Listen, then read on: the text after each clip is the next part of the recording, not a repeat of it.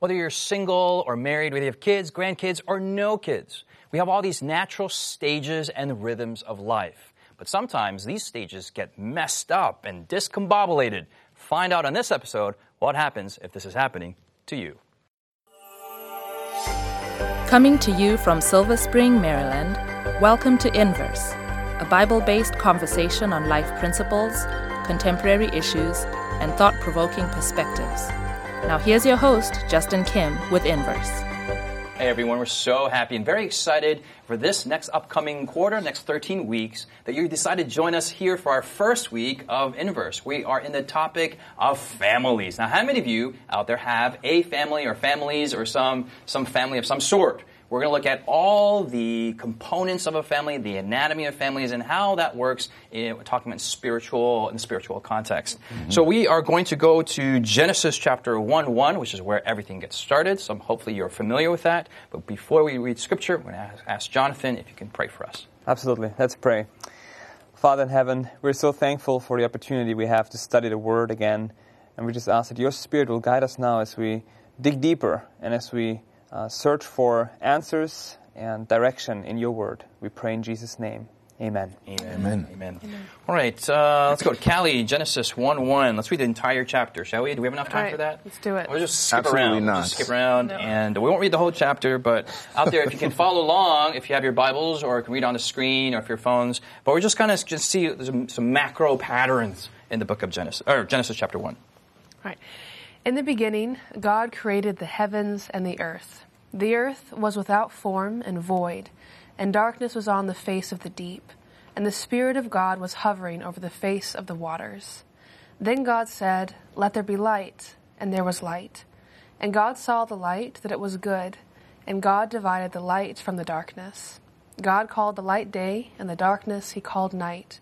So the evening and the morning were the first day.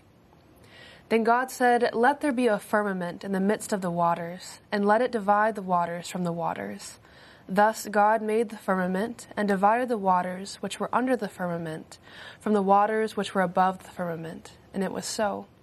And God called the firmament heaven, so the evening and the morning were the second day. Okay, we'll stop there and maybe kind of pause. And Sebastian, what do we see thus far? Okay, I mean, I know we can do a lot in those verses. Yes, we can. But for the purposes of talking about family and stages and rhythms, what's the pattern that we see in Genesis 1? Well, I think the first thing we see is that God is a God of order. Mm. Right? There's no hint of randomness. Mm-hmm. That God is intentional. We know that as we look in the first 3 days, God is kind of forming the earth. Mm-hmm. And then the latter 3 days, God is filling the earth mm-hmm. and all the things that he formed. Mm-hmm. And so this gives you a sense of structure, of a cyclical kind of development, the daily output of the creation that God is making. Mm-hmm. So God is not going into things just kind of haphazardly saying, maybe I'll make light today. Oh, maybe I'll make the sky. Maybe I'll divide the waters today. Whatever he feels like, God actually has a plan, and he's very intentional in what he's doing. This order is something that we see all throughout nature. It's not something that revelation has to give to us, the Bible has to give to us. We see it naturally evident anyway.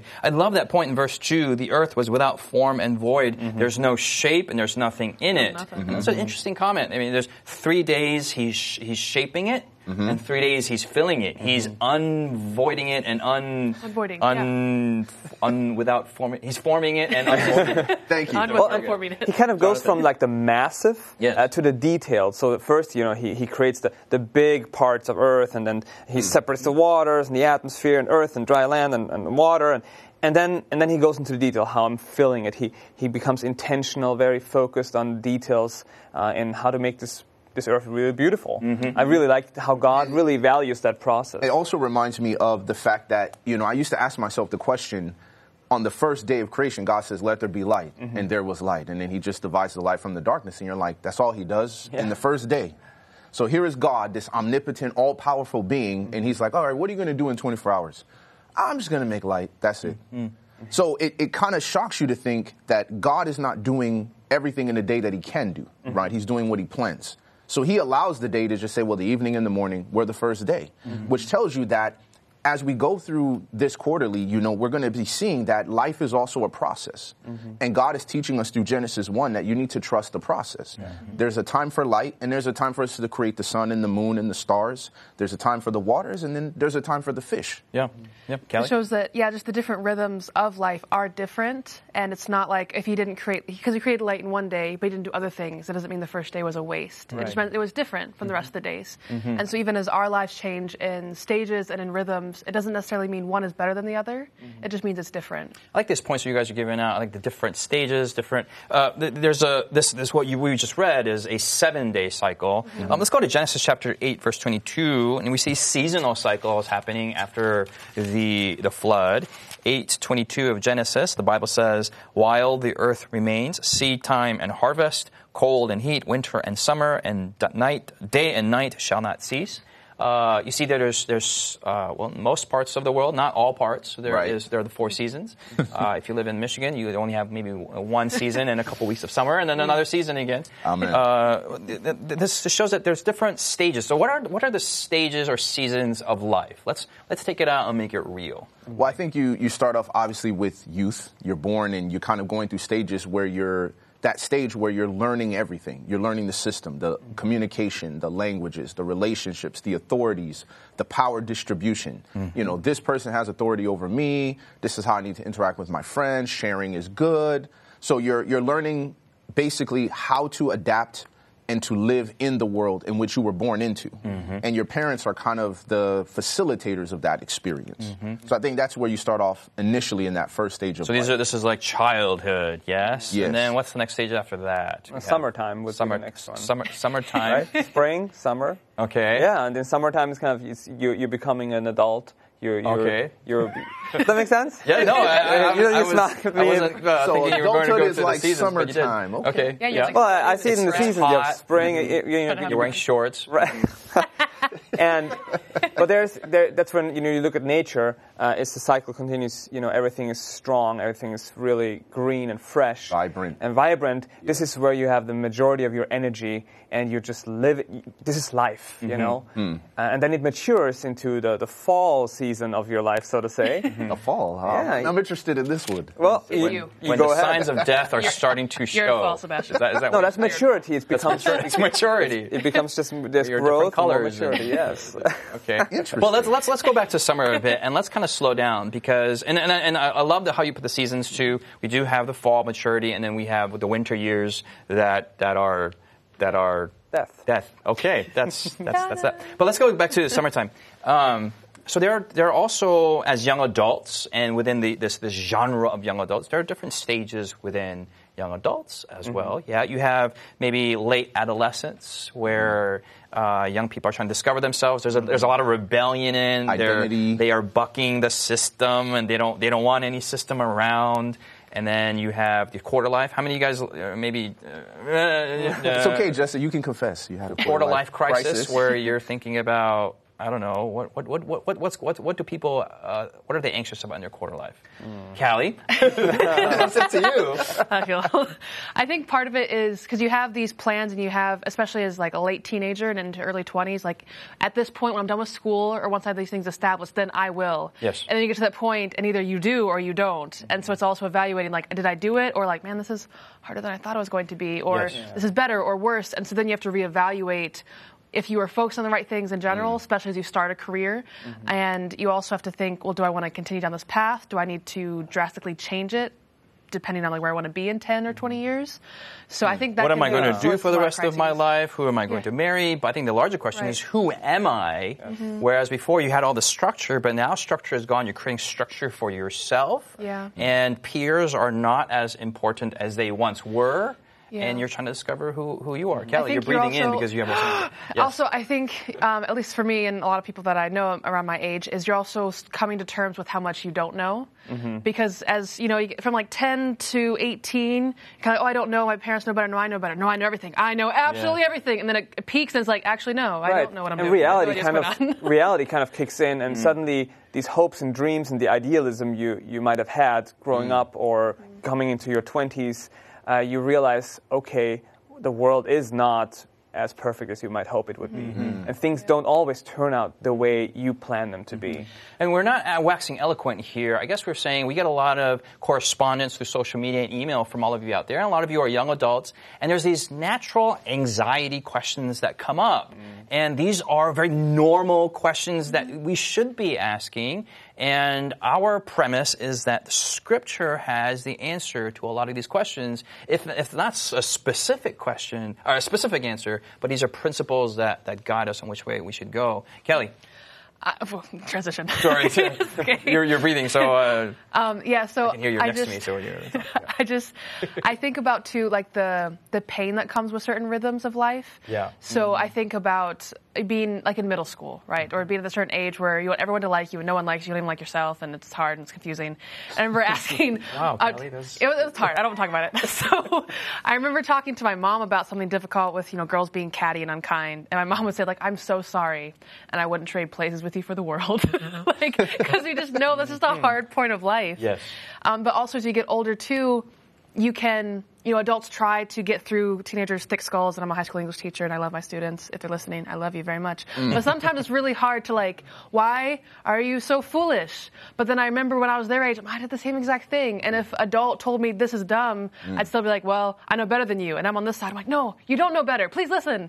But they still go through that. And I think it's really stemming from the whole idea that when you're going through those phases, they don't feel good in that stage. Yeah. But the reality is you begin to discover that there are other people who are going through the same thing, that this is actually predictable. This is normal. And I think when you're going through something and there's a, I understand, this is normal, like you should be going through this right now, then it's kind of like, oh, I feel like I can better embrace it. And I feel like that's where the pain comes in, is that initial. Well, Sebastian, you're representing maybe the latter half of the young adult spectrum. And so you're beyond the quarter life. I think you're like maybe in the third life crisis mode. Third quarter? It's all right, Callie. So you're older, you're wiser, you're nearer death than the rest of us.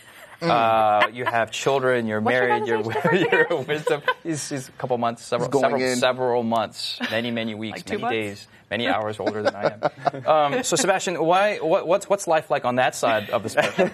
Well, I think you get to a place of stability. Your goal is really to create a sense of predictability to your life, and you're kind of on the course and you're like, I'm going to ride this road until it takes me to my ultimate destination. You begin to think about your posterity, what am I going to do to my kids, in terms of as they age, as we think about college, you're thinking about responsibility, and you put together a lot of long-term plans into play. But also you like to say, look, this is what I have, this I want to maintain, what's in my possession, and I need to be responsible over that. Now, we've been sharing of our life experiences, but we're going to look at why does God allow these stages to happen, and what happens when these stages get mixed up in crazy things, or maybe when there's nothing happening and a crazy thing is about to be anticipated. How do we handle changes in these stages of life? Find out when we come back after the break. Has Inverse been a blessing to you? Do you have questions, comments, or feedback you'd like to leave us?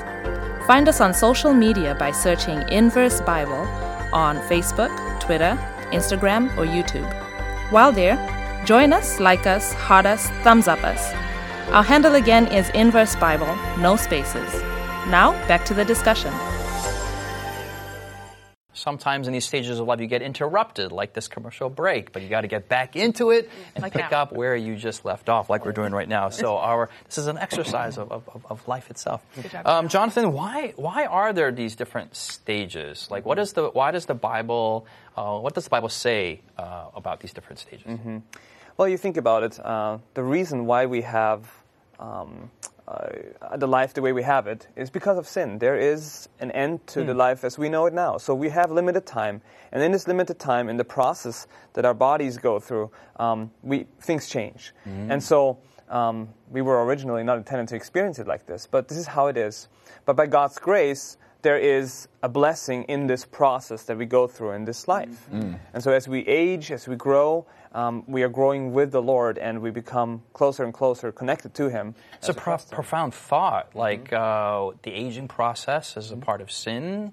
And, I used to think that when I was single, I was part of the 144,000. I was a saint, and I needed to get married to realize Romans chapter 3 for the first time in my life, that I'm a sinner, yeah? Amen. And then my wife realized she was a sinner for the first time. And then we grew in the like you mentioned, we grew. Right. And then we thought we're saints again. And then we had children. Like, no. And then now we know we are perpetual sinners. Yeah. You know? And we are driven to the cross and the grace of Amen. Christ every Amen. Single day because of our children. And they are wonderful tools. And so it's cool that this aging process is part of redemption. Mm-hmm. That is a profound thought. I think it's also, the changing process is also related to the fact that we are not God. You know, the Bible tells us in Malachi 3:6 that God does not change. Mm. But we are creatures of change. Mm. And so I think the stages we go through are really the result of the nature in which God created us with. And I think that it was to reveal certain aspects of God at every single stage when man was created in his image, as we end in Genesis chapter 1. Mm-hmm. And so even when man is created, even though he's not necessarily an infant, even as he develops and as he grows, he's revealing more and more of the image of God. But I think we go back to children, their ability to forgive and to have joy and simplicity mm-hmm. in life, and you get to the wisdom of the elderly or the vibrance of the middle-aged and their ability to be industrious and productive. Mm-hmm. These are all different attributes of the image of God and of the glory of God. Oh, I love that. Each stage is a different vignette. You have the youth, you have the energy, you have the wisdom, you have the experience, and it all comes together. You get a composite picture. Because, you know, my grandmother used to say that, you know, youth is wasted upon the young.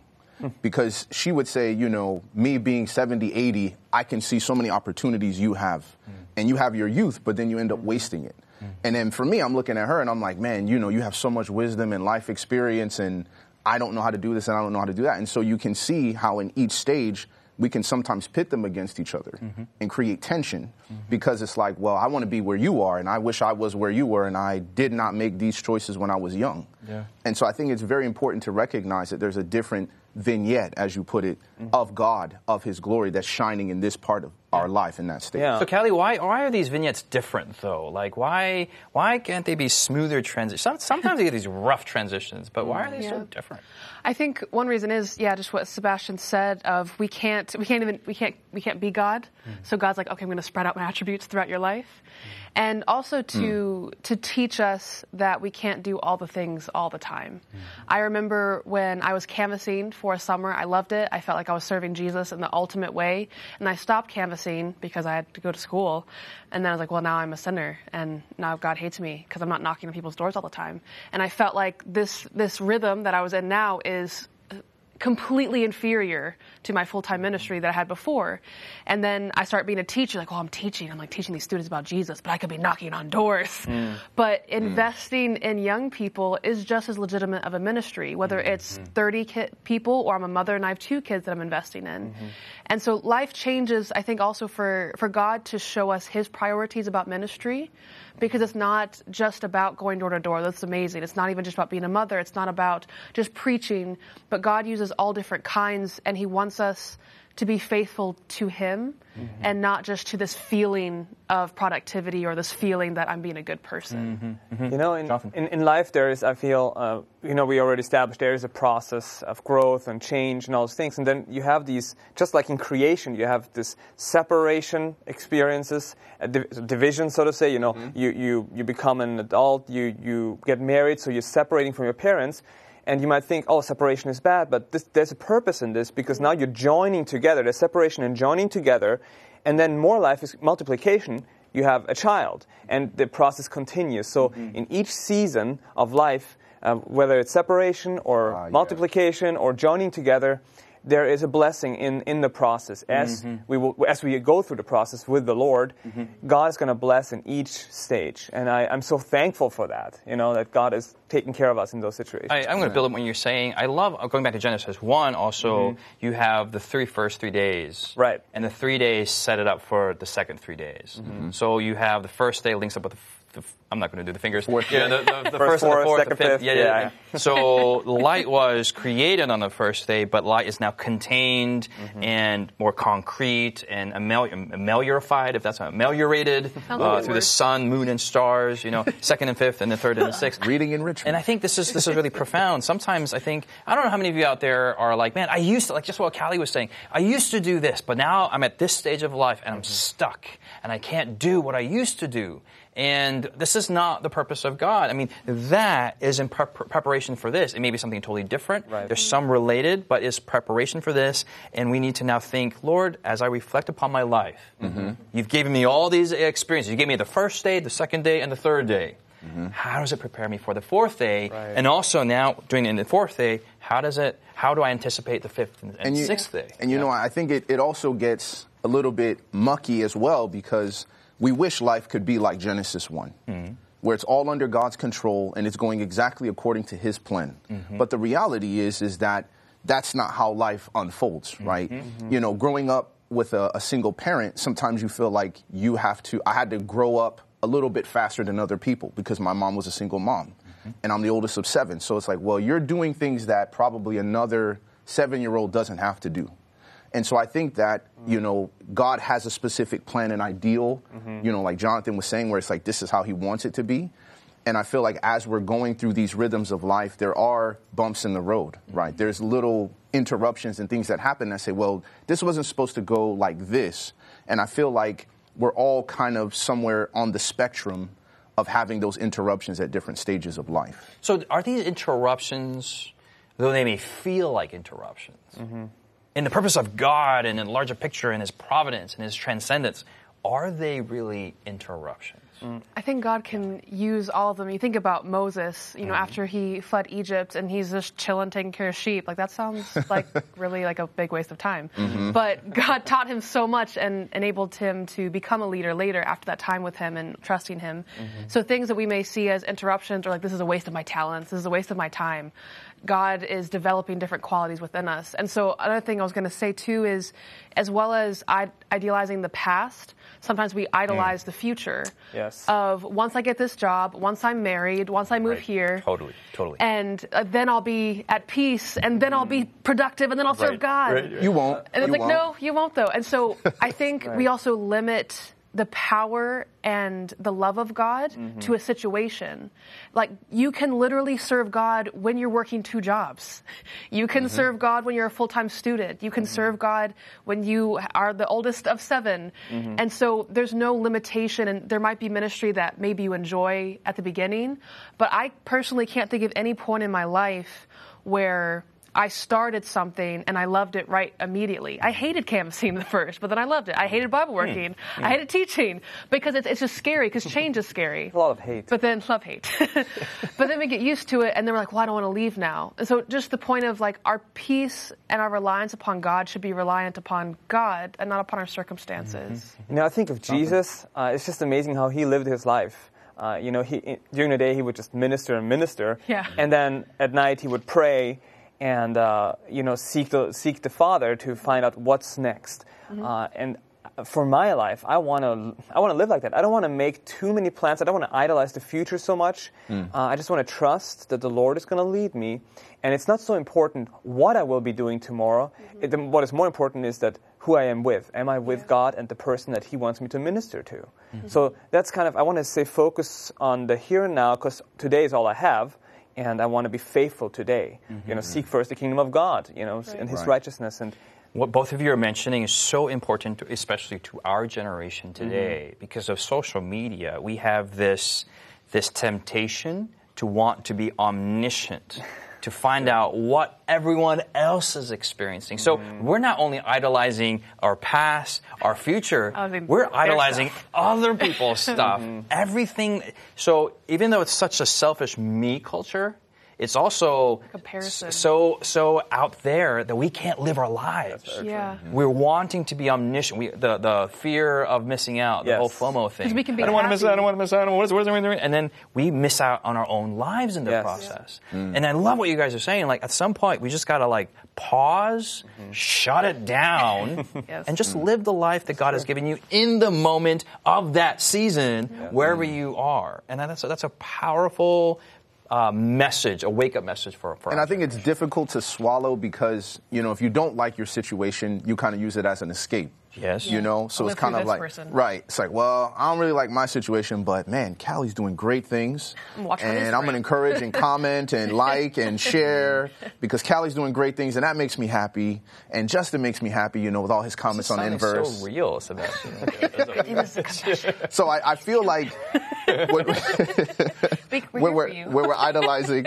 Sorry, we can form a support group after that. So in this sense, I definitely feel what you're saying, and I also feel the angst on the other side, where sometimes we, using the comparison thing, we kind of come back to a place of reflection where it's kind of like, yeah, I hear what you're saying, Justin, I hear what you're saying, Jonathan. I'm just trying to get myself emotionally in a place where I can turn it off and be okay and just look around and say, hey, these four walls. But that place, where is that? We always talk about when I get to that place, and I think that's the misnomer of it all. Yeah. Because we actually never get to that place. That's the seasons of life. We'll never get to that place. So it's, and I know what you're saying, but that place is being with Christ. It's not a place, but it's a person. So in the midst of a death, in the midst of a divorce, in the midst of financial chaos, in the midst of everything getting okay, still, even in those moments, which is the Laodicean condition, it's not finding that the psychological place, but being in place with Jesus is. Yes. Yeah. Amen. Yeah, no, absolutely. I agree with you. You know, the reason why we always are seeking for that future thing that I want is because we are gonna die. You know, there is this point that's gonna come, and so we're like, I need to get there. I need to get there. But we were designed for eternity. And in eternity, there is no, in 1,000 years from now, there is just the here and now. With the people and with the Lord. Amen. And that's how I want to live now, because, I mean, why not? This is the best way to live. This is how we were designed to live. Mm-hmm. Amen. Mm-hmm. How many of you out there we were listening to us, and we were like, oh no, that's me. Or there's this desire like, man, I wish this could happen to me, and I really resonate with. We want to pray for you. We want to hear your comments. We want to hear your insights. Visit our social media, just whatever platform you're on, and look for Inverse Bible. And we'd love to hear from your feedback. This has been a real blessing for me, especially with my addiction to social media and Sebastian's addiction. Pray for us. We'll be praying for you. And the takeaway for me is not to idolize the future, not to idolize the past, but to live in the here and now with the Lord Jesus Christ. Hopefully this episode has been a blessing to you. It's been a blessing to us. We'll see you next week here in Inverse. You've been listening to Inverse, a Bible-based conversation with Callie Williams, Israel Ramos, Jonathan Walter, Sebastian Braxton, Siku Dako, and your host, Justin Kim. Inverse is brought to you by the Hope Channel, television that changes lives. For this and more inspiring episodes, visit inverse.hopetv.org. Find us on social media, #InverseBible. Until next time, this is Inverse.